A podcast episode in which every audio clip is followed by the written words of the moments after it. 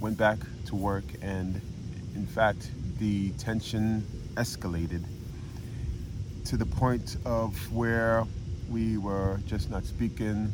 Uh, we were not uh, being functional in this workplace where we had to serve our customers at Lowe's.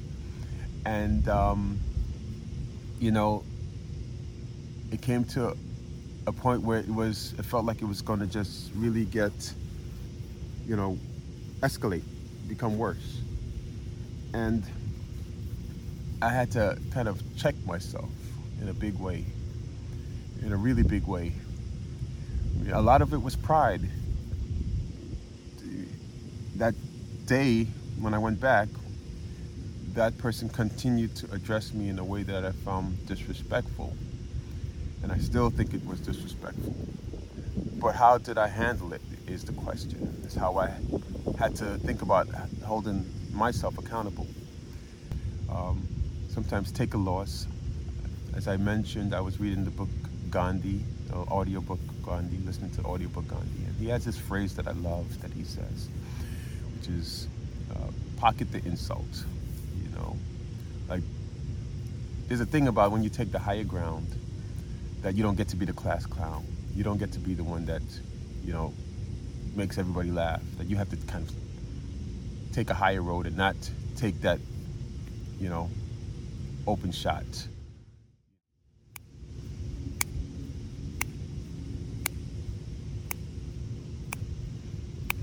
Hello, neighbors. Welcome to another episode of Dallis Gardens. I'm your host, Trev, coming to you from not so sunny Florida with another, um, basically, another update on the last episode where I spoke about dealing with love, spreading love in the workplace, and how that's had that narrative continued uh, the day after I posted that, or may have been the same day. Uh, so I went back to work, and the same person that I had this beef with, if you guys remember last time that I, you know, I did my spread love anthem, the love anthem, uh, to him to kind of to tell, express how I felt about what was going on in song, more or less. I spoke to him in person, but I also spoke to him in song. And uh, the history of our people expressing themselves through music. And um, but it continued.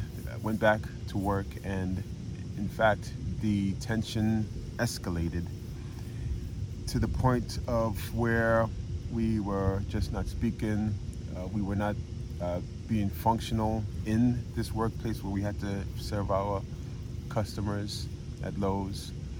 And, um, you know, it came to a point where it was, it felt like it was going to just really get, you know, escalate, become worse.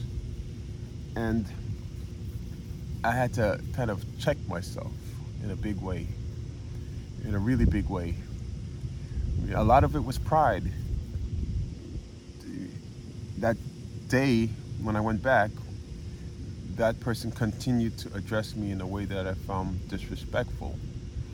And I still think it was disrespectful. But how did I handle it is the question. Is how I had to think about holding myself accountable. Because I'm discussing, talking about spreading love in the face of hate. And it's almost like I'm being, you know, tested. You know, God is testing me to see do my actions line up with what I'm telling you all here. So I was at this point. He, he spoke to me in a disrespectful way, and I told him, "Listen, man, don't don't speak to me." I told him, "Chill out," you know, and he didn't like that as well. And we were just like not even talking. He was one part of the store. I was the only one working with the customers, and the, this person has something that I need knowledge because I'm new there. He's been there a bit longer than I have and has more knowledge, and there's going to be questions that I need. And what one of the things that happened, not just with him, but with a couple of individuals, is that it's either you fall in line or they leave you out there hanging uh, to deal with an angry customer that can't get what they need. So I, you know, I, I know I needed them, but this is kind of leverage to kind of make you fall in line. And um, I considered all that. But I, you know, I said, I said okay, I'm going to handle it. And I, I, I was handling it. I, I was able to, to, to take care of the customers. So that was not an issue at that point, but I know that at some point it could be an issue. But this is not the reason why I had to hold myself accountable. I had to hold myself accountable because of what I am saying about in the face of hate. You know, I extrapolate this to more than just an issue at work, to the community, to how um, communities, how nations, how this world, how we handle um, conflict.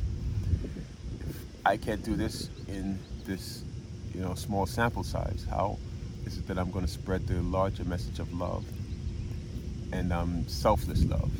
So I checked myself in that way and said, okay, I need to swallow my pride. Yes, I was spoken to in a way that's disrespectful, but I'm not handling it right. I'm handling it in a way that's that's spreading hate. I am now not communicating. Now, you know, kind of exuding uh, a sense of, of tension, anxiety, all of these things that I didn't find healthy. So I said, let me reach out to this person and said, listen, let's let's have a discussion. Let's talk. And um, I told him exactly what it is that bothered me about the way he uh, spoke to me. And he said that he didn't think he spoke to me that way, that he was just doing it. And he gave his reasons, and I gave my reason. And um, the point is that, um, and this is usually at the core of so many, so much conflict, is that people see the same thing in different ways. You know, they have this thing about this um, three sides to every story my side, your side, and the truth. And um, this is what was happening here. So we spoke, we cleared the air, and he expressed himself. And he made even comments that could have escalated more, like after we spoke, and, and he said that um, you know he was glad that I reached out to him because he said that if I didn't, things were going to escalate in a big way which is kind of like a, a veil, veiled threat. So I still had to take a higher, kind of take the higher road and just kind of ignore that kind of snide remark. This person is also a lot younger than me. Uh, and that also factored into my pride. Like, who is this person? Yes, he has more experience on the job, but in life, not so much. But, you know, ignoring this veiled kind of threat or reference, um, I still moved forward with, listen, we need to, I, we need to clear the air, and we did. And immediately after that, you know, we were like best buddies, which is, um, which happens in a lot in my life as well. You know, people who I come in conflict with at first. You know, I'm the type of person that would usually put out the olive branch at first, and um, yeah, we were like best buddies. We were now, oh yeah, we're glad we got this out the air. You know, I respect you is what I told him. I appreciate what you're doing to me. Show me uh, the ropes and all of this good stuff. And then now we went right back to listen. I'm like soaking in the knowledge. He showed me this and that and that, and um, you know, it just taught me. Taught me that yeah, you have to, you know, as much as you want to kind of take the bait and kind of like you know, hold on to your pride and hold on to, you know, the, your moral, your high moral ground as you see it. Um, that sometimes you have to just kind of check yourself. Um, sometimes take a loss. As I mentioned, I was reading the book Gandhi, audio book Gandhi, listening to audio book Gandhi, and he has this phrase that I love that he says, which is uh, pocket the insult.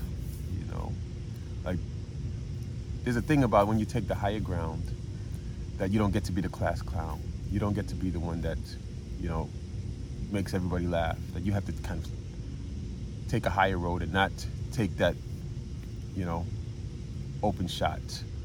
You know, somebody leave themselves open to being made fun of. You can't do that, and that's puts you at a vulnerable place. And uh, that's basically the stand that I have to take, that I have to go into this relationship understanding that I'm may get clowned, you know. I may be the one that's the butt of the jokes, you know. But the short-term reward of speaking to somebody in a way that makes me feel better, you know, is not worth the long-term kind of benefit of building something more, of extending love, of connecting with somebody in a way that makes them that makes that shows that my I am the reflection of God. I am the reflection of spirituality, and that in my actions is how I minister.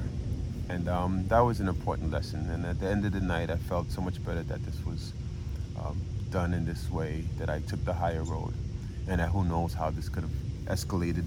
You know, it was definitely already at a dysfunctional state. So um, yeah. So saying that, I want to also say a couple things. So yeah, one thing about that is that you know, I, I spoke about the anthem that I spread, you know. One more thing I must declare, and I'm going to say now, but um, you know, it's it is there's a, a, a shortcoming, a negative side to that approach, which is that you could do it once. I couldn't really go in there and start the anthem again um, because a it didn't work the first time really. I may have gotten off how I felt, but it didn't really move us forward in terms of the relationship. But B, um, you know, it's uh, it just you know it loses its impact after being you know you kind of unloaded that that that weapon, you know, uh, for lack of a better term. But there is significance. Like you know, some may say, "Oh yeah, you're dancing and you're singing to resolve conflict." It's like a scene from West Side Story where you know the Jets, the Sharks. You know, like you know that doesn't work in real life, right? Yeah, but it does. Uh, think about hip hop and how they, you know, New York City at that time was full of the most violent gangs you could find. People were being killed. But at some point, they used music and song to express their pain and turned something that was negative and and detrimental to the community into something that was positive and that grew into now what is the a billion dollar industry where people are now benefiting from the expression of their story. And there was something there's a there's another I guess another anthem that I used to share when I was in New York uh, with my activist buddies at McCarren Park.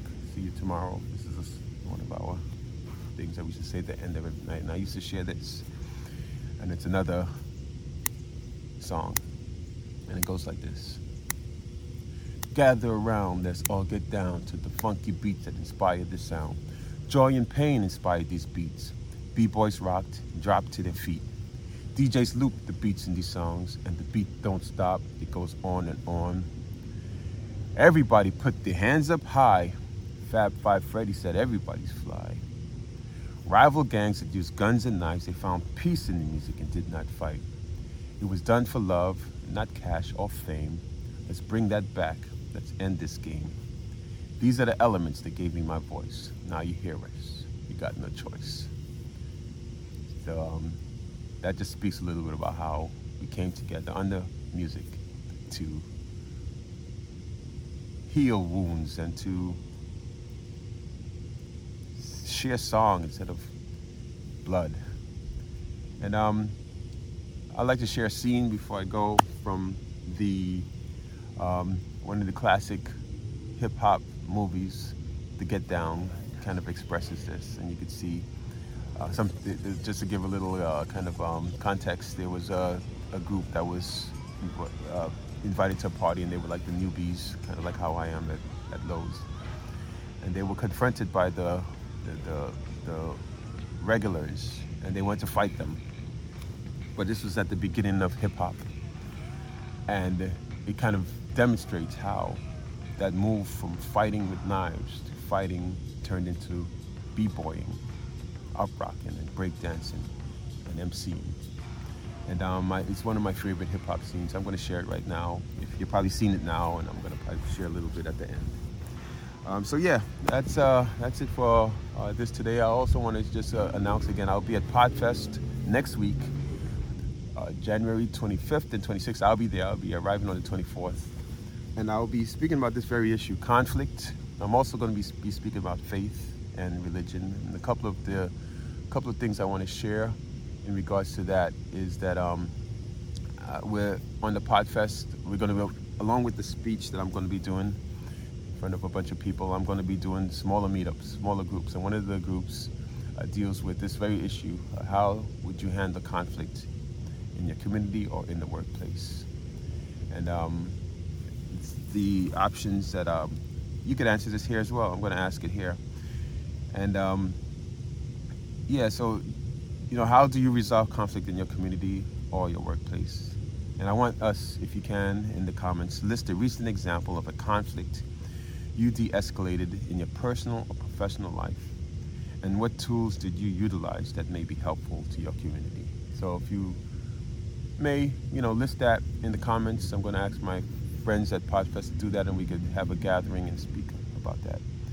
And then finally, uh, I want to also ask another question I'm asking, and I want to ask you as well, is what are some tips for expressing your spirituality and or your faith without being judgmental? And I give four um, choices, which is one, be open to all faiths. Two, embrace honest conversations. Three, separate religion and faith. Four, listen first share later. And I, as, as I know, as you know, in this episode, I shared my, um, uh, with the first question, I shared how I resolved that conflict. And um, now I want to talk about faith and expressing faith. Faith. So um, that's it for me. Um, Trev. Uh, enjoy the clip below. And also, we will be launching another podcast. Uh, my uh, cousin, uh, cousin in cousin in law, cousin in marriage. I don't know what the term is there. Second cousin. Uh, she's doing a. She has an autistic child, and she's. Uh, we're launching a podcast that's called Navigating the Spectrum, educating autistic uh, her autistic ch- child, uh, misadventures in her journey. It's pretty funny. It has some really cool anecdotes as well as lessons that if you have an autistic child and you are just looking to relate to somebody on how you can uh, get some teaching tools or engagement tools, um, there'll be a lot of that there. So um, check it out. I'll post it in the description as well. It's uh, not launched yet, but I'm looking for, we are looking for feedback on that. So uh, check it out, share it, spread love, and um, if you have an autistic child, we will love to have you involved and maybe do an interview. So well, until next time, my name is Trevor Dallis Gardens. Thank you so much for tuning in, and I'll see you again. Shaolin style, and you too can reach Olympian heights.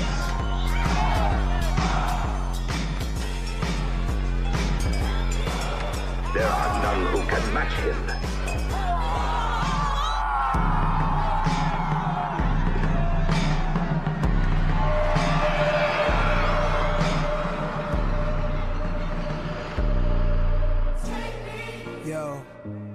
Still recall that fateful hour.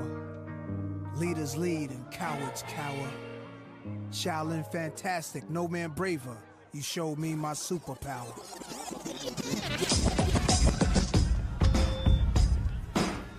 Y'all, let me catch Shaolin's pass. Shaolin's fantastic, nothing but class. With you and your wax style, I should wipe my ass. Yeah. Knick knack, patty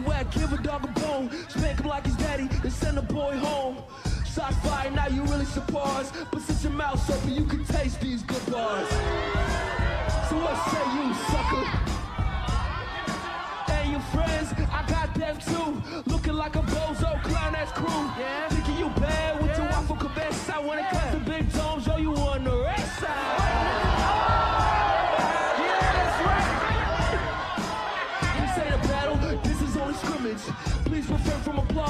Finished. Dressed in my disco clothes and still kill it. The best in the Bronx, eventually you'll get it. Let me introduce you to the Get Down crew.